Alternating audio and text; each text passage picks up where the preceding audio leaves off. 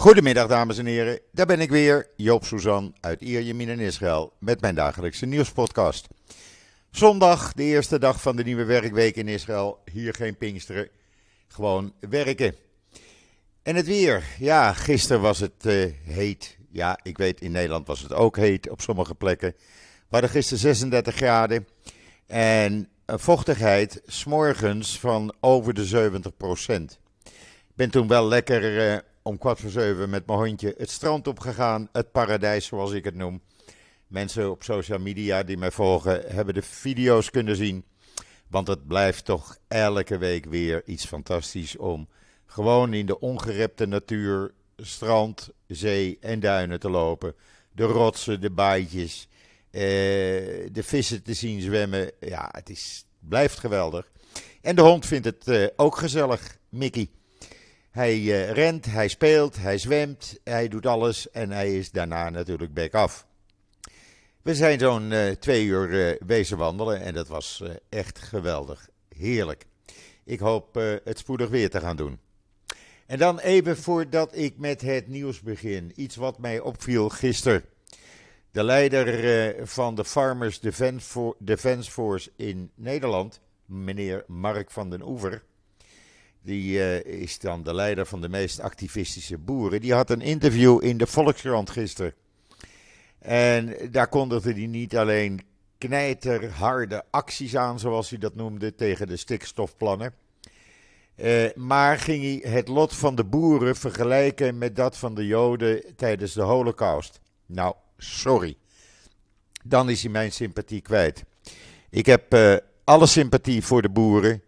Uh, ik vind dat stikstofgedoe hier in Israël, je hoort er niets over. Uh, het is alleen in Nederland en dan doe je er in Nederland wat aan. Maar dan moet je de grens ook helemaal afsluiten. Want het komt gewoon de grens over. Maar in ieder geval, ik heb, ja, ik leef mee met die boeren.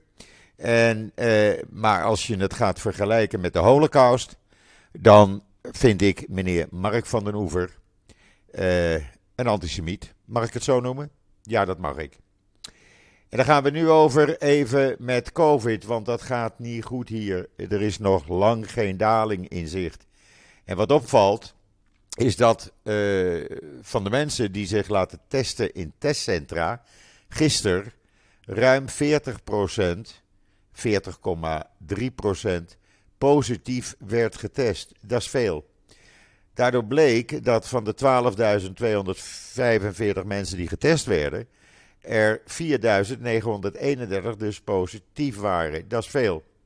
En dat is een hoog percentage wat gezondheidsexperts zorgen baart. En eh, het wordt niet uitgesloten geacht dat er binnenkort, als daar geen verandering in komt, er toch weer beperkingen worden ingesteld.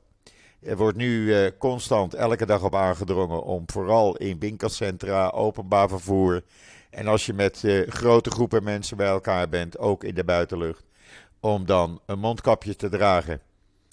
Het R-cijfer, dat staat op R1.3. Ook dat is hoog, betekent dat één persoon meer dan één persoon besmet maakt.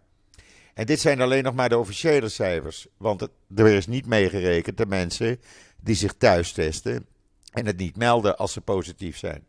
Officieel zijn er 46.921 mensen in Israël op dit moment met het COVID-virus besmet. De meeste hebben de BA4 of de BA5 variant van Omicron. Het aantal ernstige patiënten in de ziekenhuizen is iets gestegen met 7 en staat nu op 147. 42 van hen kritiek, 37 daarvan aangesloten aan beademing. Het aantal mensen dat aan COVID-19 is overleden is inmiddels gestegen naar 10.896. Er wordt nog steeds gezegd dat we rekening moeten houden dat er in Israël dagelijks buiten, uh, naast de officiële uh, uh, mensen die getest worden, de officiële testcijfers, zou dat testcijfer dus uitkomen tussen de 15.000 en 20.000 per dag, zegt men. Uh, hou er rekening mee, jullie krijgen dat nog in, uh, in Nederland.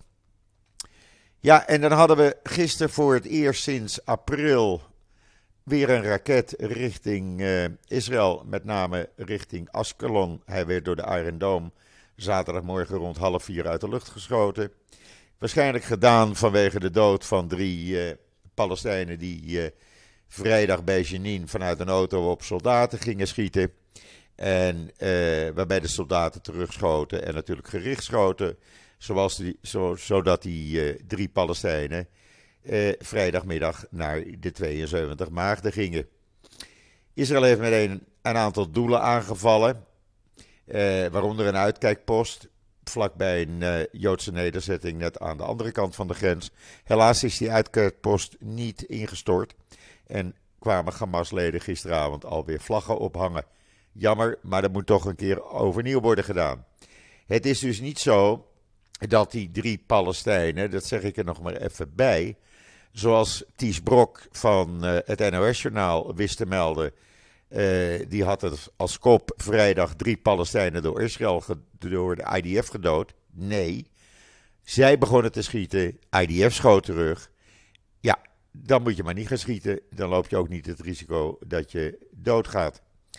Dus uh, ja, een heleboel mensen hebben dat gelukkig opgepikt op uh, social media. En meneer Brok daarop aangevallen. Uh, vanwege die raket heeft Israël de toegezegde extra 2000 werkvergunningen voor mensen uit Gaza om in Israël te werken, voorlopig even in de ijskast gezet. Er werken er nu 12.000, er mogen ook honderden handelaren uit Gaza per dag naar Israël.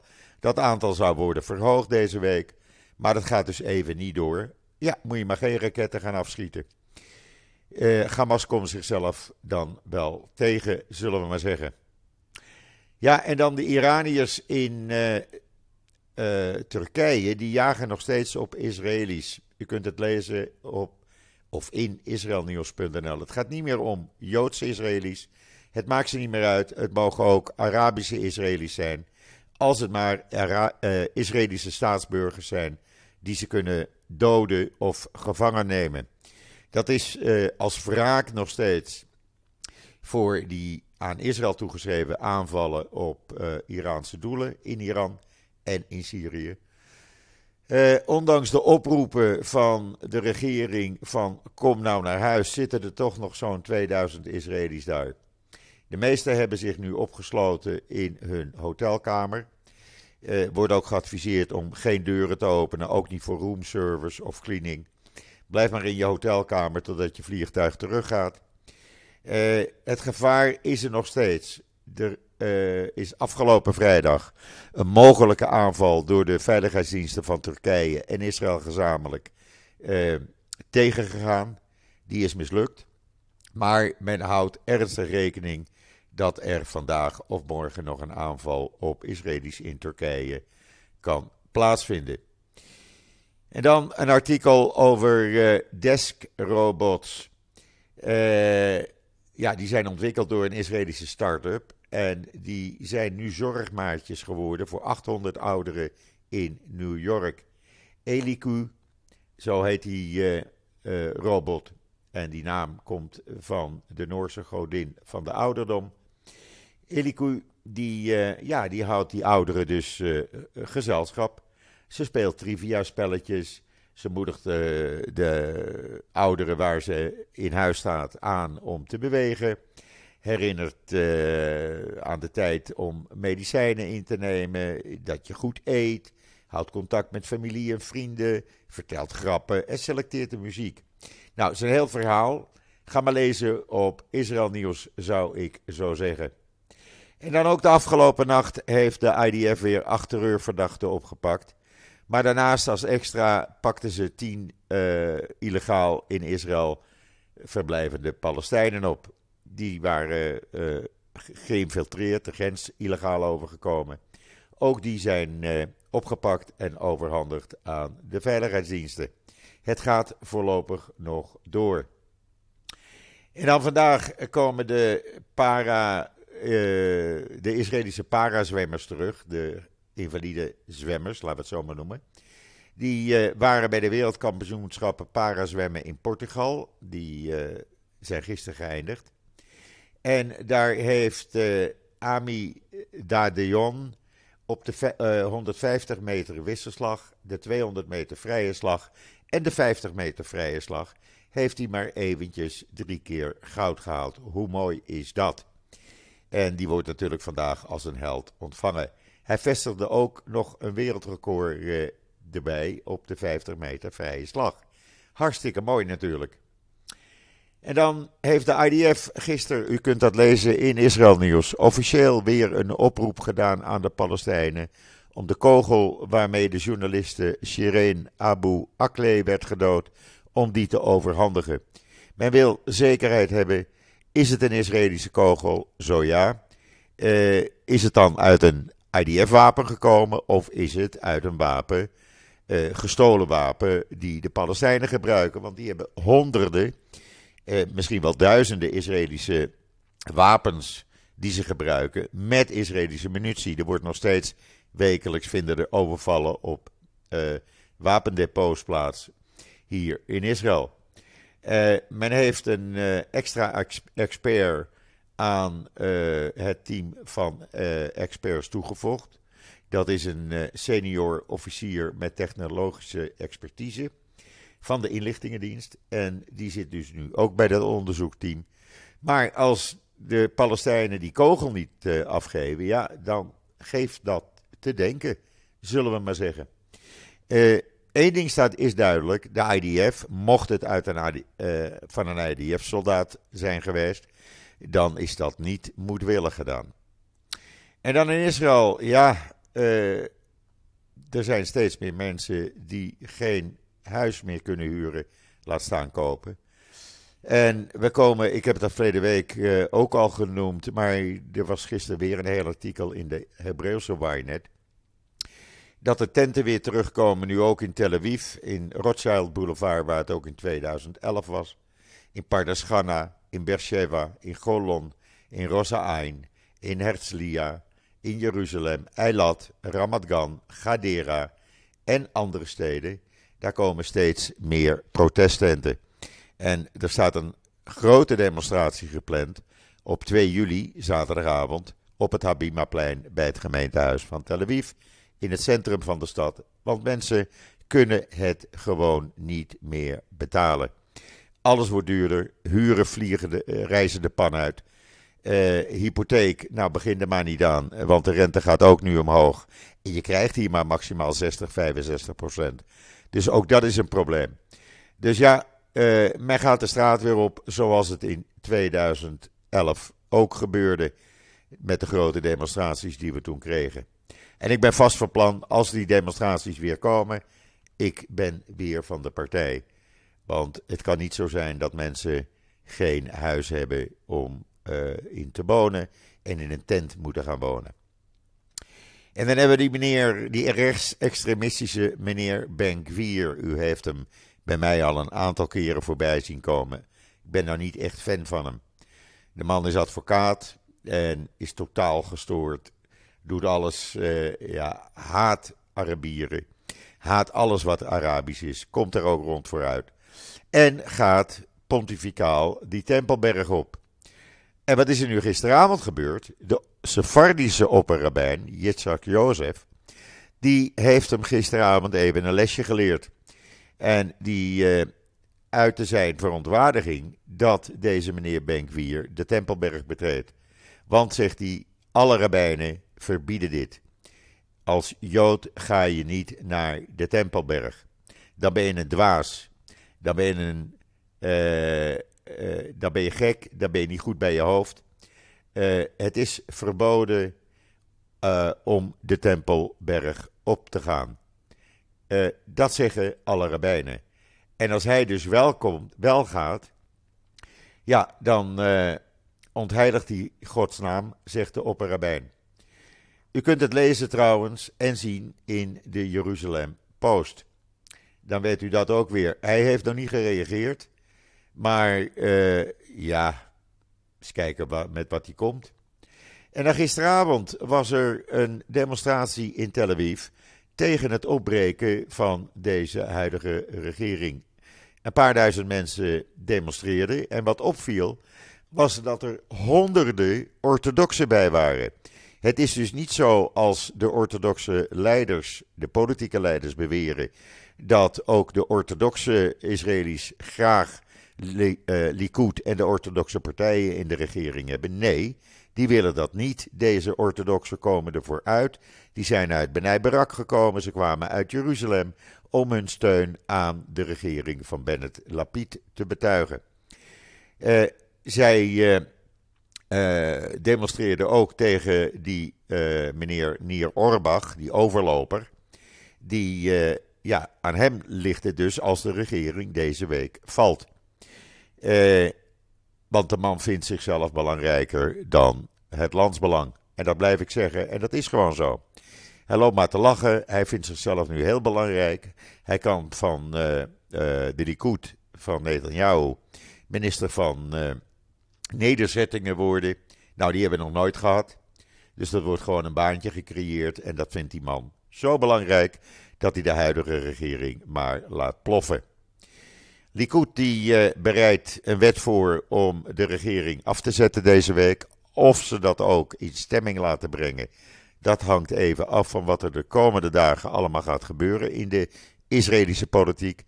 Want dat er achter de schermen druk wordt gewerkt om uh, de huidige regering weer 61 uh, Knesset-zetels te laten krijgen. Dat is een ding wat zeker is en daar praat iedereen over. Hopelijk gaat dat lukken, want niemand zit op verkiezingen te wachten en niemand uh, wil ook verkiezingen, omdat verkiezingen haalt niks uit. Nou, dan heeft er geen één groepering heeft een meerderheid. Dan blijven we weer in hetzelfde. Uh, ja, de enige oplossing die dan kan gebeuren is dat de Likud zegt: Nou, wij hebben 61 Knessetzetels. Laten wij maar even een regering in elkaar gaan zetten. eens kijken of dat ook gaat gebeuren, of meneer Orbach zo flink is. We gaan het zien. Het is in ieder geval spannend. Wat ook spannend is, zijn de stakingen van de onderwijzers. Die staken al uh, een aantal weken dat ze uh, om de zoveel dagen de lessen later laten beginnen. En ook vandaag weer begonnen de lessen om 10 uur in plaats van 8 uur of half 9. En waar gaat het dan om? Even een slokje water. Nou, men wil uh, salarisverhoging. Een onderwijzer verdient zo rond de 2000 euro omgerekend. En men wil uh, daar eigenlijk 2500 of 2700 euro voor hebben. normaal hebben deze stakingen altijd net voor het begin van het nieuwe schooljaar op 1 september. En dat het nu komt, dat is erg ongebruikelijk. Want op 30 juni sluiten de scholen voor twee maanden. Dus we gaan zien wat er gaat gebeuren. Ondertussen zijn de buschauffeurs ook uh, af en toe aan het staken. Vooral die op de uh, route van de ene stad naar de andere stad. Ook die willen meer salaris. En de rechtbank, de arbeidsrechtbank in Tel Aviv, hebben de piloten gelijk gegeven. En de piloten van El Al. En uh, ja, El Al mag ze niet dwingen om te werken, want ze protesteren tegen hun salarisverlaging. Toen COVID kwam, gingen de salarissen naar beneden. Nu is COVID uh, min of meer uh, onder de knie. Althans, ja, mensen gaan weer reizen, vliegtuigen zitten weer vol. Dus zeggen die piloten, nou, laten we dan weer naar het akkoord zoals het er was vanaf 2017, het salarisakkoord toegaan. En uh, zoals het was net voordat COVID dus begon. Nou, die rechtbank heeft zich gelijk gegeven. Dat kan ertoe gaan leiden dat nu die piloten ook gaan staken. En af en toe dus vluchten zullen gaan uitvallen. Men houdt er rekening mee dat in de komende dagen enkele tientallen El vluchten mogelijk kunnen uitvallen. We gaan het zien. Uh, en dan uh, is in Engeland een onderzoek geweest naar Amnesty. Jazeker, Amnesty International. En wat bleek uit dat onderzoek? Amnesty International is een institutionele racistische organisatie. Die eh, binnen de organisatie heel veel pestproblemen heeft. Nou, komt dat even goed uit? Kunnen ze hun uh, grote mond eventjes uh, houden, dacht ik zo. En dan had ik nog een berichtje voor mevrouw. Dan moet ik even kijken. Ja, hier heb ik hem. Het berichtje voor Mieke van der Wij van Met het Oog op Morgen. Als u zich herinnert, ik had het donderdag over het hoofdredactioneel artikel van Esther Voet in het NIW. Waarin Mieke van der Wij, eh, een of andere Arabische man, een Moerier, eh, in Nederland aan het woord liet in Met het Oog op Morgen. Die beweerde dat eh, het voor homoseksuelen overal beter was dan in Israël. Israël was maar heel slecht. Nou, mevrouw van der Wij, van der Wij ik heb dan even een ander artikeltje voor u. Ik heb het gisteren ook al op uh, social media gezet. Uh, er zou een, een party voor de LGBT-gemeenschap plaatsvinden in Ramallah. Maar die werd gecanceld vanwege de doodsbedreigingen door Palestijnse activisten naar richting organisatie. Dus men heeft dat maar niet door laten gaan. Dus mevrouw Van der, Meij, van der Wij, uh, ik zou maar eens even uh, excuus aanbieden. De eerstvolgende uitzending van Met het Oog morgen. Want uh, overal is het beter voor de homoseksuele gemeenschap in het Midden-Oosten. in Israël. Daar heeft men niets te duchten. En in de Arabische landen, daar hebben ze alleen maar ellende. Dus mevrouw Van der Bij, doe dat eventjes.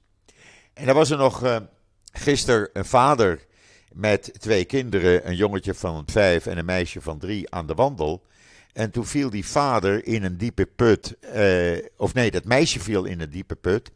En die vader probeerde haar te redden. Die ging die ladder af. Die ladder brak. Die vader viel ook in die put. Dat jongetje van vijf is toen hulp gaan halen. Hoe vind je dat? Die uh, is net zo lang gaan zoeken totdat hij mensen vond. En die mensen belden de hulpdiensten. En gelukkig na een paar uur konden vader en dochter uit die diepe put worden geraakt. Ja, en dan was er gisteren nog een demonstratie in Tel Aviv tegen 55 jaar bezetting. Ja, het mag hier in Israël. We zijn een democratisch land. Daar werden Palestijnse vlaggen getoond en alles. En uh, ja, toen kwam er opeens iemand op een scooter en die reed dwars die demonstratie in. Twee vrouwen licht gewond scooterbestuurder is gearresteerd, want men weet niet of hij het bewust deed of dat het echt een ongelukje was. Natuurlijk de Arabische organisatoren van de uh, Joint Arab List, die zeiden gelijk, ja, dat werd met moedwil gedaan. Nou, het hoeft natuurlijk niet, het kan een, echt een ongelukje zijn geweest.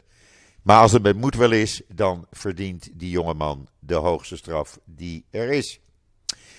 Dit gezegd hebbende zit ik al bijna tegen het einde van mijn podcast met nog één vraag. Ik moet wat nieuwe abonnementen voor de podcast en uh, de website afsluiten. Druk als het kan af en toe eens op die donatieknop op israelnieuws.nl. Mijn dank is groot. Goed, dit brengt mij tot het einde van deze podcast. Ik wens iedereen nog een hele fijne voortzetting van deze eerste Pinksterdag toe.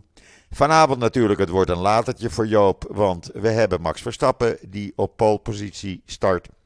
Dat begint hier pas om een uur of uh, negen. Bij jullie allemaal acht uur, geloof ik. En uh, ja, ik ga dat toch uh, proberen te zien even. Het wordt in ieder geval reuze spannend. Dus als we dat hebben gezien, nou, dan weten we ook weer hoe Max het dan doet. En dan kan ik daar morgen weer met jullie over praten. Nogmaals, een hele fijne voortzetting van deze eerste Pinksterdag. Ik ben er morgen weer en zeg zoals altijd: tot ziens. Tot morgen.